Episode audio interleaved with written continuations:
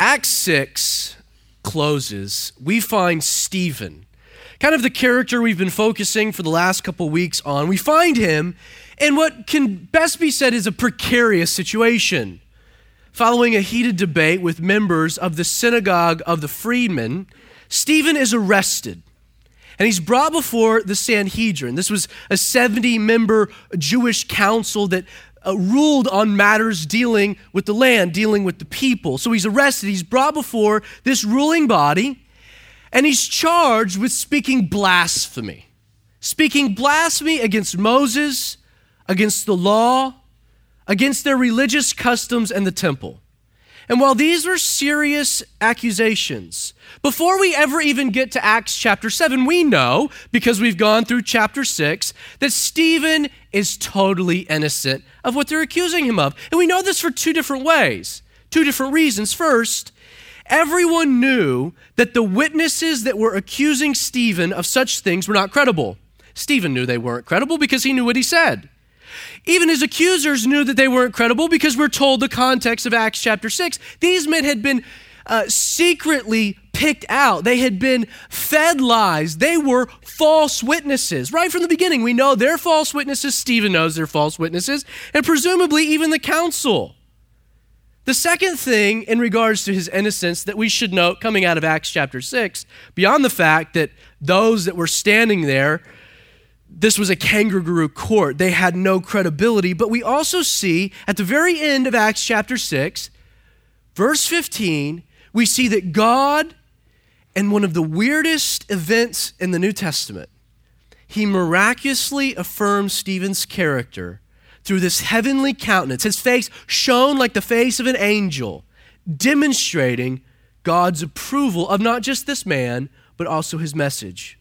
Luke closes the chapter. He tells us that all of the council, looking steadfastly at him, they're staring. They're silent. They're staring. They saw his face. And in much the same way that we noted last Sunday that Moses, his heavenly countenance, as he came off of Mount Sinai, validated the old covenant, Stephen's heavenly countenance served to validate the new. You can imagine that as Stephen gets up to finally present his defense. So you've heard the accusers, you've heard these slanderers, you've heard the lies. Stephen has sat there, and as he gets up to mount a defense, his face begins to shine to the point that he's not saying anything at this point. People are just staring. You can, uh, you can reckon that everyone is honed in on Stephen, and he has everyone, his audience, he has their undivided attention. It's not every day the guy who's about to start talking starts glowing radioactively. Well, we're told, verse 1 of chapter 7. Then the high priest, who you should note at this point is still Caiaphas, still the very high priest that we found uh, in the story, the narrative of Jesus, that crook, still this guy, the same high priest that we've seen in the book of Acts interacting with, with, with Peter and John, the same high priest, Caiaphas, he looks at Stephen. Someone's got to break the ice. Someone's got to kind of like work through the awkwardness. Stephen's glowing.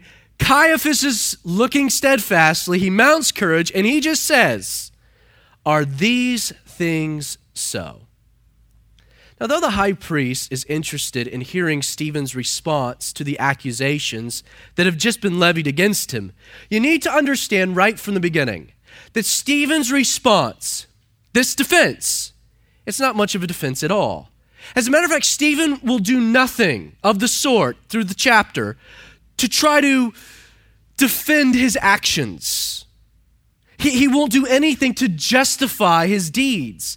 No, God had already made it clear he was innocent. Everyone knew these men were liars. And so Stephen uses the opportunity here, not to defend himself, but to speak truth directly into the lives of these religious men.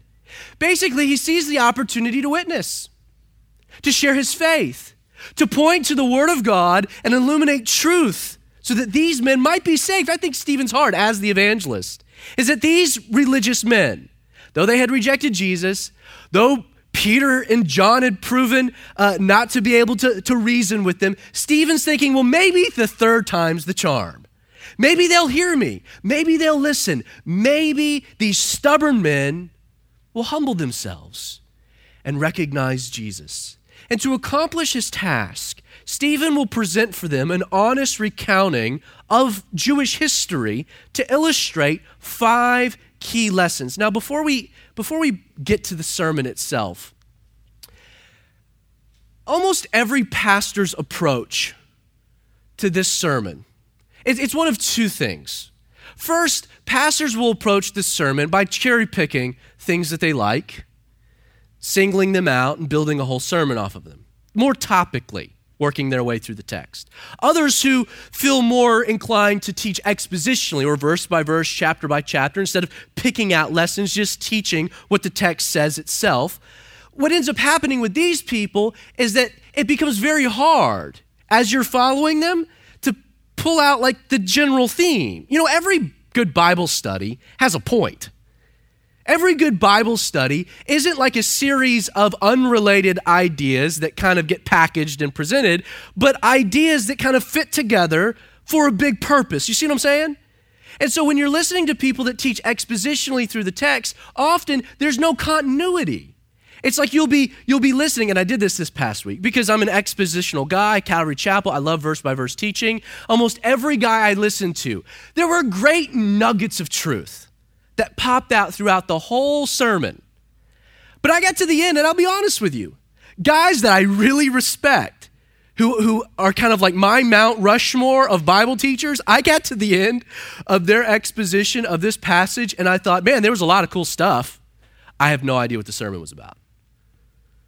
You see, on either end, just picking out lessons or just covering the essence of the text, neither really help us understand what Stephen is really trying to say. He has an audience.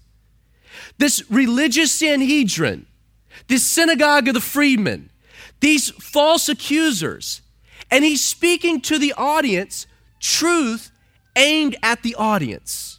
And so we need to understand, we need to place it in context, and therefore, and you can mind the siren as it passes by the building as you're looking, he's speaking to these religious leaders, one, he's going to their history, two, to present five lessons that they would understand. Now, I'm going to give you all five lessons right from the beginning. We're going to work through them over the next probably two to three weeks. I'm going to give you all five right from the beginning. This is what Stephen is trying to say in presenting five uh, points of history. First, in presenting the framework of Abraham's relationship with God, Stephen illustrates that faith in Jesus was consistent with the life that God had called them to live. His second point, in presenting the patriarchs' interactions with Joseph, Stephen illustrates that God used their rejection of Jesus to exalt him to a position of Savior. Lesson number three, in presenting their rejection of Moses, Stephen illustrates that the Jews trusted God not Moses, to deliver them. Four, Stephen will explain that their rejection of Jesus was based in their misguided reliance on the religious formalities of the law, their customs, and the temple. And finally, and it's consistent throughout the whole sermon, based on the pattern of Israel's history. Though they had initially rejected Jesus, if these men simply stopped resisting the Holy Spirit, God would be more than willing to give them a second chance. Now, that's a lot, isn't it? It's a lot to kind of wrap your brain on uh, around five big overarching points. We're going to unpack them uh, as we work our way through the text. Now, one final thing before we get there. In this recounting of Israel's history that Stephen does before this group of religious men, there's often a controversy that kind of arises based upon Acts chapter 7. And that's the notion that Stephen includes extra biblical references or historical details when he's talking about these, these moments of history. He brings up things that aren't in the Old Testament. He brings up details, he brings up references, he brings up context that aren't there. And people will say, well, look, these discrepancies prove that the book of Acts can't be trusted, at least Stephen's sermon can't be trusted, well, you know what? None of Scripture can be trusted. They'll point to details that Stephen brings up. They'll point back to the Old Testament, say, see, those things aren't there. Stephen mentions them here. You can't trust any of it. Well, the problem is that these critics fail to recognize one key point. Adding to a story isn't in and of itself proof of some kind of textual inconsistency as long as the new detail doesn't contradict what has already been recorded as truth. I'll give you an example of the contrary. If you got back after fishing and your buddy said, "Hey, well, what, did you catch anything?" and you're like, hey, "I caught this bass. It was like it was like this big." We'd be like, "Cool, great." Now, a couple months later, we come back talking about this fishing trip, and you're like, "Yeah, last time I went fishing, man, I caught a bass. It was like it was like this big." Now, if I'm there and I've heard both of these references, I'm like, well, wait a second. On one end, you're like, it was this big, but now you're like, it was this big. And you know, like when you get really old, you're like, you caught a whale that day. Like it's gigantic. Like stories can, with new details and new wrinkles, become embellished. And thus, they're not trustworthy. But if in recounting your fishing story, you just kind of did a drive by, yeah, we went fishing, I caught this fish, it was great, we ate it. But then the next time you told the story, you're like, yeah, we went to Lake Lanier, I caught a bass, and we ate it.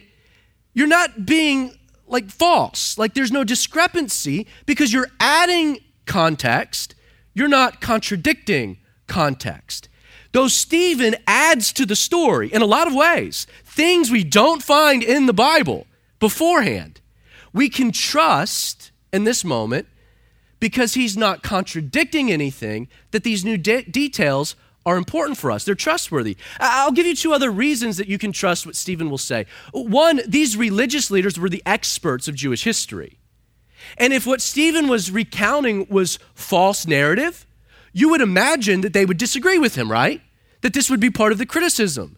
Never once do these religious leaders, the experts of history, contradict or call Stephen to account for anything that he said. They will disagree with his conclusion, but they never discredit the details he brings up, which should tell us that we know during this time period that there were other historical accounts, more books of history than just what we find included in the Old Testament. Obviously, these books, Stephen's referencing, these books circulated, these books were common knowledge. Secondly, you can trust these new details. And, I, and I put this one last because this is often like that final last ditch go to, you know, well, the Holy Spirit put it in the Bible, so it must be true. And people often look at that. If you use that first, like, that you didn't answer the question as how there's a discrepancy. Holy Spirit aside, seriously? At the end, this is relevant because we do know that the Holy Spirit is speaking through Luke.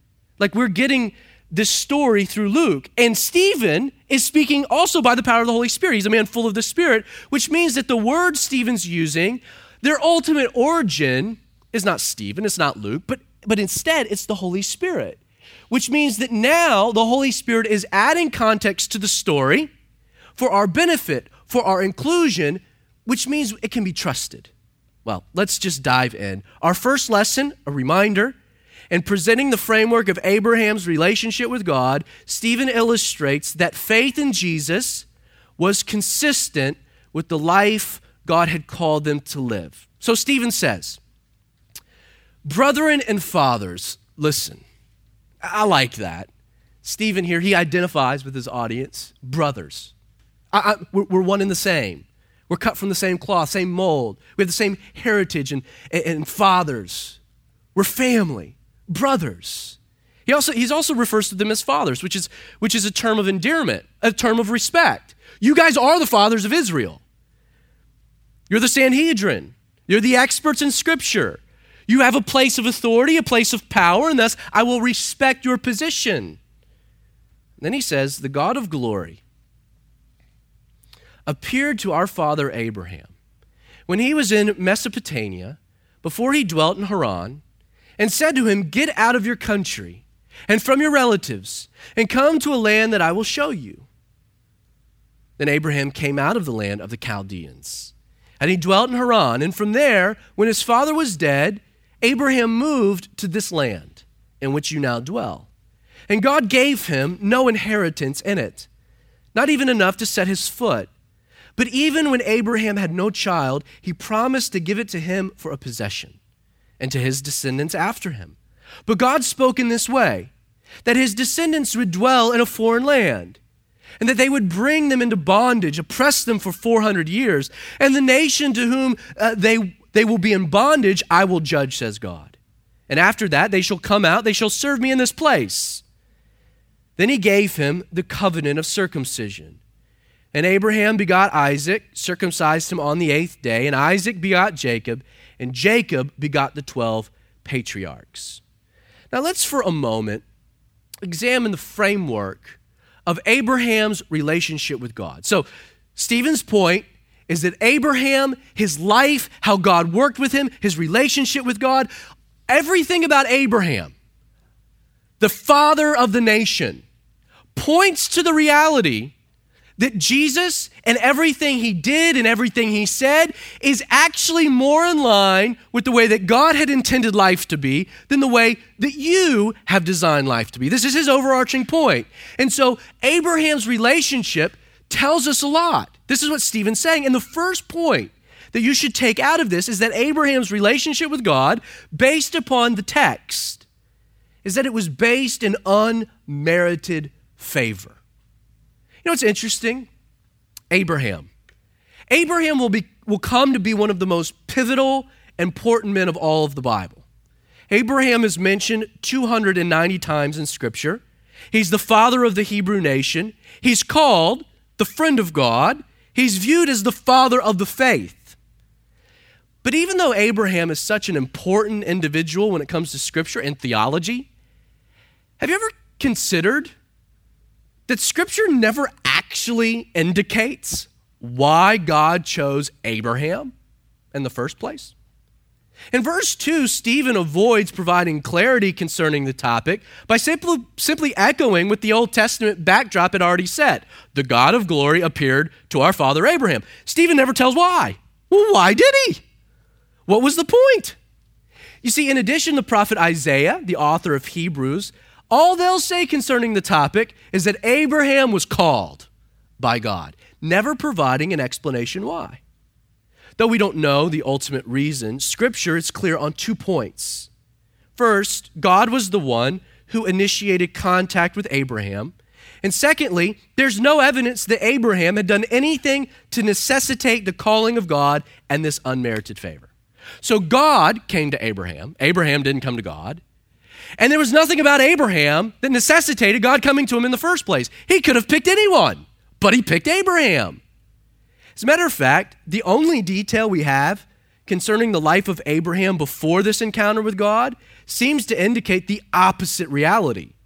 In Joshua chapter 24, verse 2, we read, Thus says the Lord God, your fathers, including Terah, the father of Abraham, these fathers dwelt on the other side of the river in old times. And note, and they served other gods. You know, God came to Noah for a purpose, right? Ultimately, to build a boat, save humanity. But we're actually told in Genesis chapter 6 why God picked Noah for this particular task. We're told that, that of a world that was, that was nothing but evil, nothing but wicked, there was one righteous man.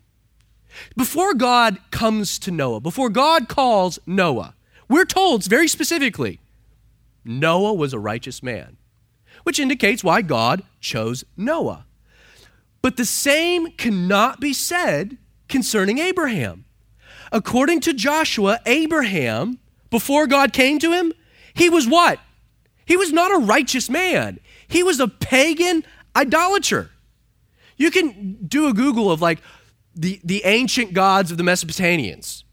And, and, and the worship of these gods was perverted, it was twisted, it was sick.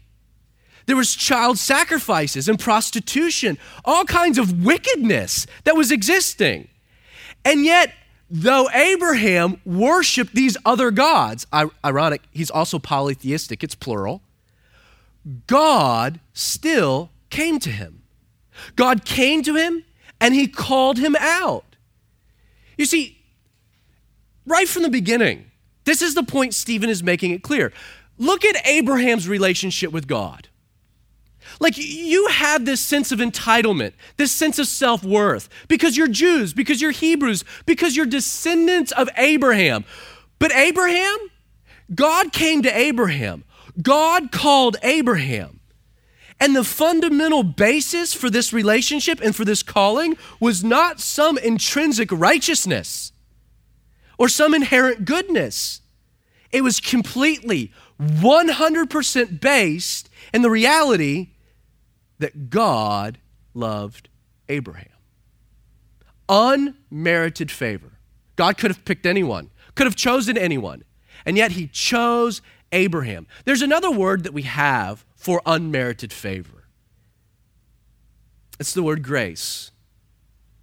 That God looks to us, and the basis of your relationship with God is not that you deserve it, or that you've earned it, or that you're good enough for it the basis, the foundation, the bedrock of your relationship with God, if Abraham is the father of the faith, is that God loves you.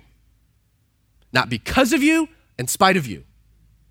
That God looks on you with grace, unmerited favor, nothing you can knuckle up or, or, or earn down, nothing you can control. Just God gives it. It's free. I don't deserve it. I don't earn it. I just have to receive it. And this is the, be- the beginning of what Abraham and his relationship with God was all about. He's in Ur, worshiping other gods. And God appears to him and says, I have something better for you. But you need to leave. You need to jet. You need to bolt. You need to go to a land that I will show you. Well, why me, God? It doesn't matter. Why not them? It doesn't matter. So you're saying that it's just because you love me? Yes. It's awesome. And it runs counterintuitive to the whole notion of what these religious leaders even thought concerning Abraham, at least how that played out. The second thing about Abraham's relationship that we should note is that the only necessary requirement now for Abraham to fully enjoy the unmerited favor that God had graciously bestowed him would be to obey like total obedience. So God comes to Abraham's like, yo, Abe, I got something cool for you. This promised land, give it to you, your descendants, gonna work a very cool thing. Abraham's like, me? God's like, yeah, you. Why me? Doesn't matter. You game? And Abraham, at that point, grace bestowed to all of us, by the way, but now, how do we enjoy this unmerited favor? How do we maximize this unmerited favor? How do we walk in this unmerited favor or this grace of God? Well, how would Abraham unpack it? He would obey. Now, Stephen doesn't go into details concerning all of the things that God had promised Abraham and his descendants, but he does make it clear that these promises were conditioned upon his obedience. According to verse 3, God commanded him, right? the God of glory appeared to Abraham and then said, What? Get out of your country and from your relatives and come to a land that I will show you. Though Abraham had done nothing to earn God's favor, total obedience would be the only way he could enjoy this favor. Hebrews chapter 11 provides us an interesting detail about what's happening here. We're told that Abraham, when he was called, did what? obeyed by going out to a place which he was to receive for an inheritance, not even knowing where he was going. God's grace was bestowed, and Abraham accepted it. How do we know? Because he immediately obeyed God. Now, in order to hammer home the importance of the point, Stephen does something interesting. You might have overlooked it when we were reading through the story, but Stephen, in this account, he includes an interesting detail about Abraham's calling that's not found in the original Genesis account. Let me read for you what Genesis says, beginning in chapter 11, verse 31, carrying us into chapter 12. We're told that Terah took his son Abraham, his grandson Lot, his daughter in law Sarah, I'm paraphrasing. They went out from Ur of the Chaldeans to go to the land of Canaan. And when they had come to Haran, they dwelt there. So the days of Terah were 205. Terah died in Haran. The Lord said to Abraham, Get out of your country, from your family, from your father's house, go to a land I will show you. So Abraham does what? He departed as the Lord had spoken to him. Lot went with him. Abraham was 75 years old when he departed from Haran. Do you catch the difference? look back. How does Stephen recount his story? Stephen says, The God of glory appeared to who? To our father Abraham. Where? When he was in Mesopotamia. Before he dwelt in Haran, saying to him, Get out of your country from your relatives and come to a land that I will show you. Now, according to the narrative of Genesis 11, it is Terah, the father of Abraham, that initiates the move. Out of nowhere, he unexplainably decides to move from Ur to the land of Canaan, only to end up settling in the city of Haran before he ultimately dies. Then, according to Genesis 12, following Terah's death, God speaks to Abraham in Haran and instructs him to get out of your country, your family, your father's house, go to a land I'll show you. However, Stephen, he's clear, right? That when was the command initially given to Abraham? When he was in Haran? No.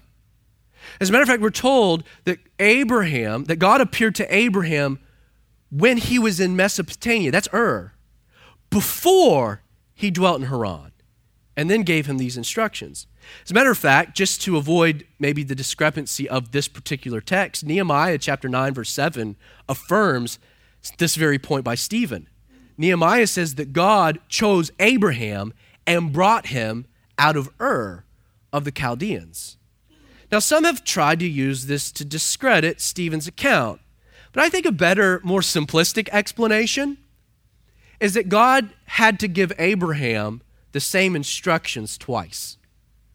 The first occurring when Abraham was living in Ur of the Chaldeans. And in this instance, God appeared to him, according to Stephen's account, and said, Get out and go. The second, taking place following Terah's death in Haran. Note, we have no mention of God appearing to Abraham, only speaking. Now, what's significant about this detail is that in both instances, we have the same basic command, don't we? Centers around two phrases the first phrase is get out of, from. The second phrase is come to. Get out of, from, come to. You see, when God first appeared to Abraham in Ur, he commanded him to do what? To get out of his country and from his relatives and come to a land that he would show him. But did Abraham obey? Doesn't seem so, does it? Like on, on some aspect, he was faithful to get out of the country because they leave Ur. But did he leave his family as God had instructed? No, because who pals along? Terah. Terah travels. This is going directly against what get out of. Abraham's like, cool, I'm there. Let's let's let's pack up the family and move to Beverly. Let's go. Getting out of Ur. And Terah's like, can I come? And Abraham's like, oh, God said you really weren't supposed to go. Okay, tag along. And what happens? They get stuck. They never make it to the land of promise. Because they don't obey the first instruction, they don't obey the next instruction. Get out of, good, check mark. From, ugh, they never make it to. They get stuck in Haran. And subsequently, it's not until Terah dies, like removing that problem, that God comes again to Abraham. And it's like, yo, brother, I don't know what we're waiting on. I don't know if you're learning some lessons here. Are you ready now to come to a land that I will show you? See, Stephen's point is very simple. His whole life, his whole experience with God was not about Abraham. He was a pagan Gentile worshiping false gods. God loved him, chose him, called him based on his grace. But God's work in Abraham's life and his ability to enjoy all that God had for him was completely dependent upon whether or not Abraham would be fully obedient. There's a third point about Abraham's relationship with God. After receiving unmerited favor, and then finally demonstrating obedience, you know, by coming into the land. Abraham, at this juncture, he would have to place his entire faith in the reality that God would make good on his promises even when there was no evidence. Grace, obedience, and now faith. It's an interesting progression, isn't it? Verse 5, Stephen points out that even when Abraham had no child, so he finally gets moving, he gets to the land, he has no child, but God still promised what? To give him the land as a possession, not just to him, but to the descendants that would come after him. Kind of a problem when you don't have any kids. Because of the unmerited favor that God had demonstrated in calling Abraham out of Ur, and the incredible grace God had showed in giving him a second chance to be obedient, Abraham came, came to realize an important lesson. Note, he came to realize that his relationship with God and the ability to be obedient to God relied entirely on his faith in God. See, over time, Abraham would have to learn how to trust God. Like he would have to learn to have faith in the unseen, the things that didn't make sense. He had to trust in the promises of God. And, and a story of Abraham's life as an encouragement to us all is that there was a process to this. It's interesting, even when Abraham leaves Haran, does he actually leave his full family behind? No, he takes Lot. And Lot would become more of a headache than anything else. But once again, we see God's grace still being demonstrated, giving Abraham second chances and third chances and fourth chances. And in the process of time, Abraham realizing, I've got this grace of God, and I got to figure out how to do that. And, and I got to be obedient to God, and I got to figure out how to do that. But the only way I can do both, enjoy God's grace and be obedient to God's commands, is to walk in faith, trusting God knows what he's doing. These religious men, the audience, they took pride in being descendants of Abraham when they had completely overlooked the example that Abraham had set for them. Which is why Stephen, now setting up this whole basis of faith, he points out that it was only after Abraham had come to terms with the necessity of faith that God gave him the covenant of circumcision. Now, I'm not going to go into all kinds of details, but, but circumcision, or what we would just define as the act of cutting away the flesh. It's the most simplistic way to think about it. Circumcision was instituted by God to be a physical reminder of the covenant that God had made with Abraham. It's what set them apart, it's what made them distinct. But understand, circumcision wasn't a covenant. It was a physical sign to remind them of a covenant. See what I'm saying? Kind of akin to, to, like baptism. We get baptized not because we get saved, but we get baptized to kind of let everybody know that we're saved. It's an outward demonstration of what's happened inwardly. Circumcision is very similar to the same idea. And as an enduring symbol, circumcision then intended to communicate that, like Abraham, a person's favor in standing before God was based in faith, not the flesh.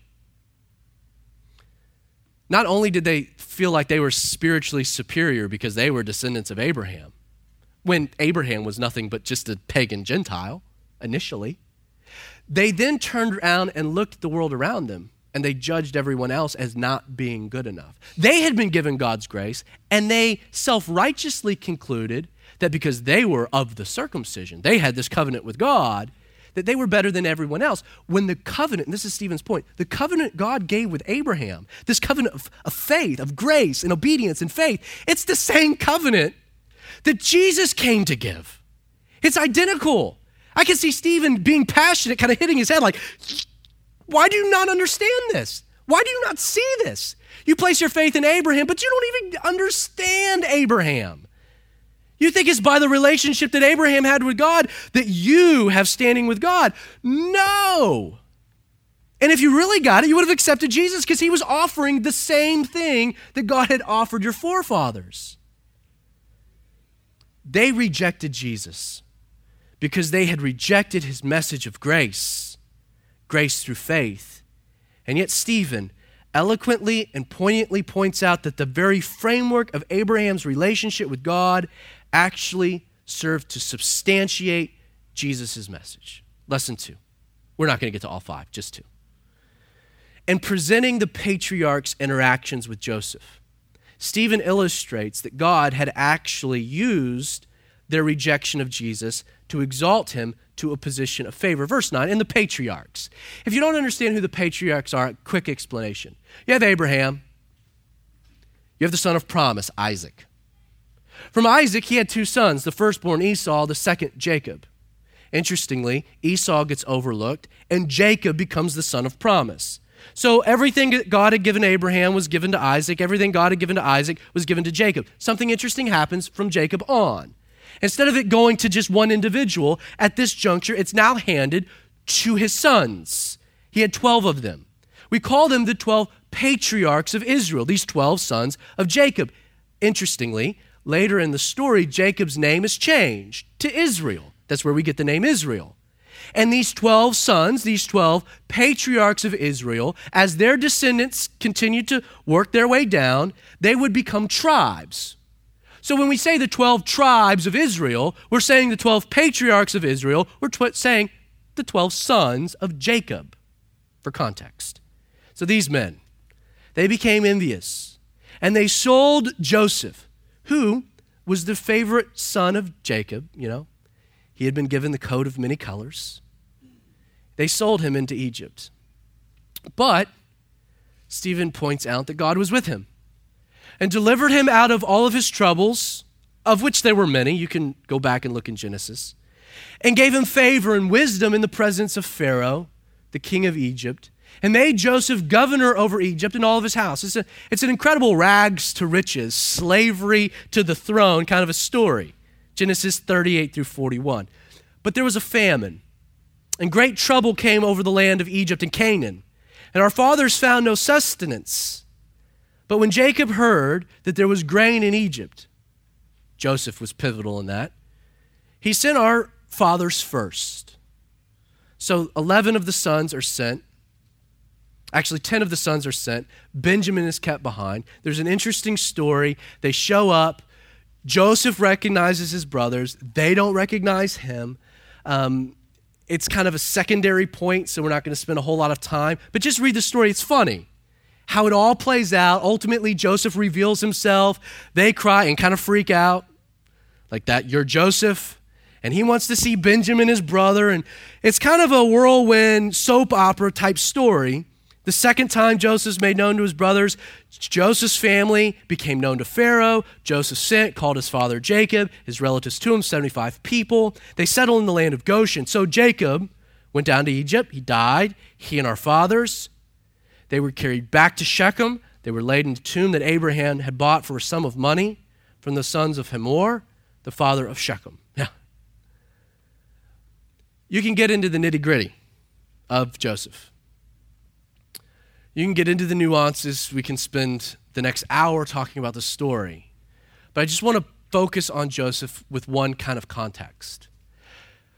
In Joseph, we see incredible similarities of Jesus. As a matter of fact, the points that, that Stephen's kind of picking out here and recounting this, this, this narrative serve to facilitate this reality. As the cherished son of their father, Joseph is the cherished son of Jacob, Jesus, the beloved of the Father. As the cherished son of their father, both men, they end up being rejected, right?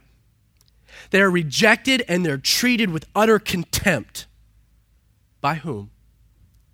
Their brothers, their brethren. For Joseph, it was literally their, his brothers. For Jesus, it was his countrymen. It was his brethren. In the same way that Stephen opens up by referring to these men as his brothers, same can be said with Jesus.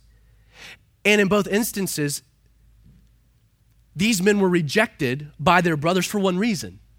Did, did you see what it was? Why they hated Joseph? because he was favored, it was envy. They were envious.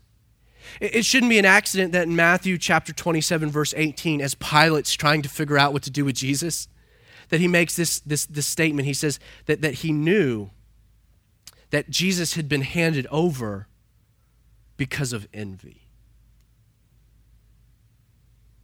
They were jealous. And, and you see this all the time when you look at the life of Jesus. They were envious of his incredible knowledge of Scripture, his, the fact that he spoke with authority. They were envious that he had such a following, that the people responded in such a way. They were envious. They were envious with Joseph and they were envious over Jesus. And so they treated him poorly. They rejected him, treated both with contempt. But, and note, we're told that in regards to Joseph and with Jesus, though the brethren rejected him, treated him harshly, but God was with them, delivered them out of their troubles.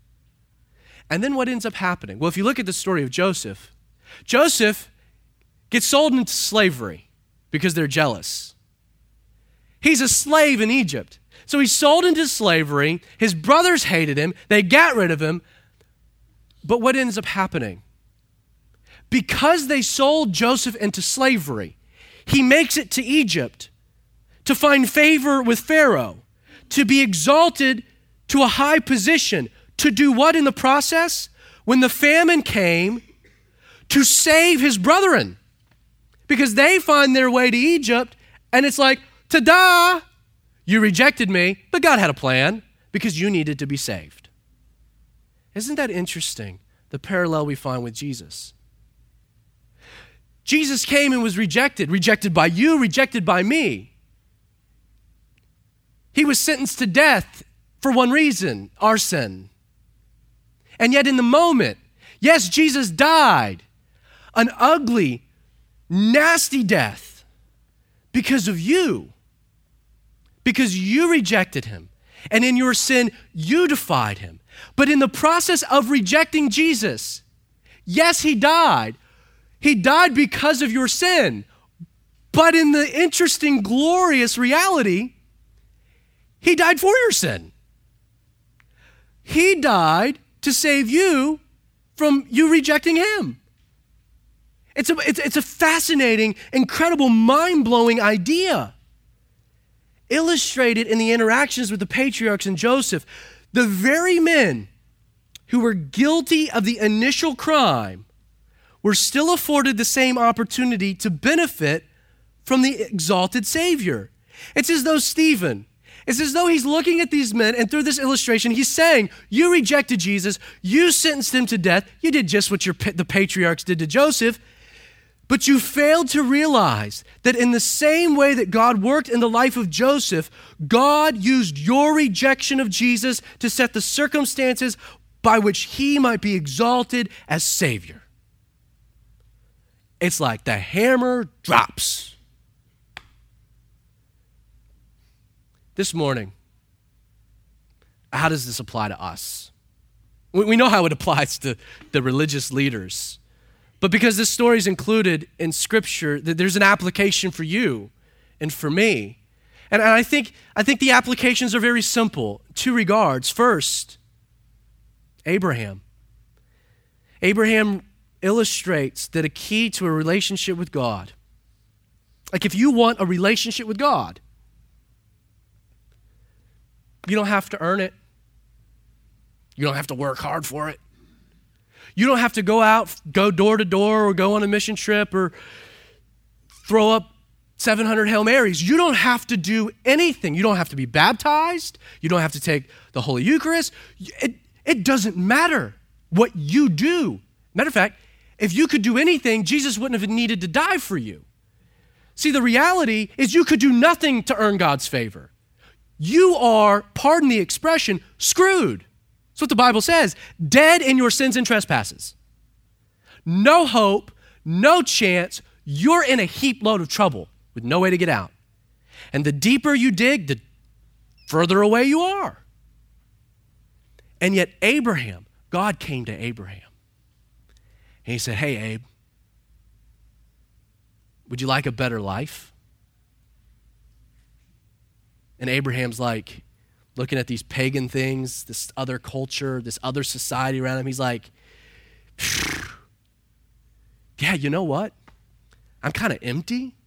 I'm kind of lacking. All these, all, all these other gods promise to satisfy, but I'm empty. I'm burnt out. And you know, yeah. Well, okay. So, so, so what do I have to do? Well, you don't have to do anything for my favor. It's yours. But if you want to enjoy that favor and really maximize every part of the life I have for you, I'm calling you out of the world for. Well, Abraham, you're just going to need to obey me. If you obey me and walk with me, sky's the limit to the life that you'll have and the work I can do in you and through you. And the way that Abraham was able to figure it all out is to realize that I've got to trust the promises of God by faith. But then also, like the patriarchs of old, may you also come to the understanding, and I will say it again because it is so radical, that it was because of your sin that Jesus died and suffered. But it was also for these sins that Jesus was exalted as Savior. He didn't stay on a cross. He was laid in a tomb and proved victorious.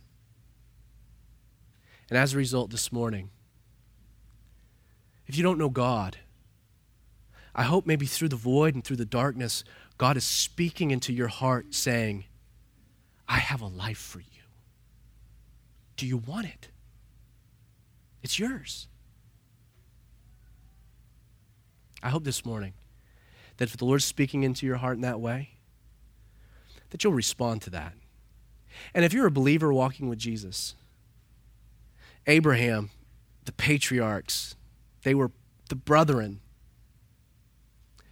The basis of our relationship is what? Grace. Which means when you screw up and when you trip up and when you fall down and when you take a detour to Haran or wander in the wilderness or are starving because there's a famine, you can always go back to this one point. Wait a second. If my relationship with God is based in grace, and I've totally screwed all this up, then wait a second. I can come back to the basis of my relationship with God and start over. Because it's undeserved merit. So, Father, we want to allow those words to ring into our hearts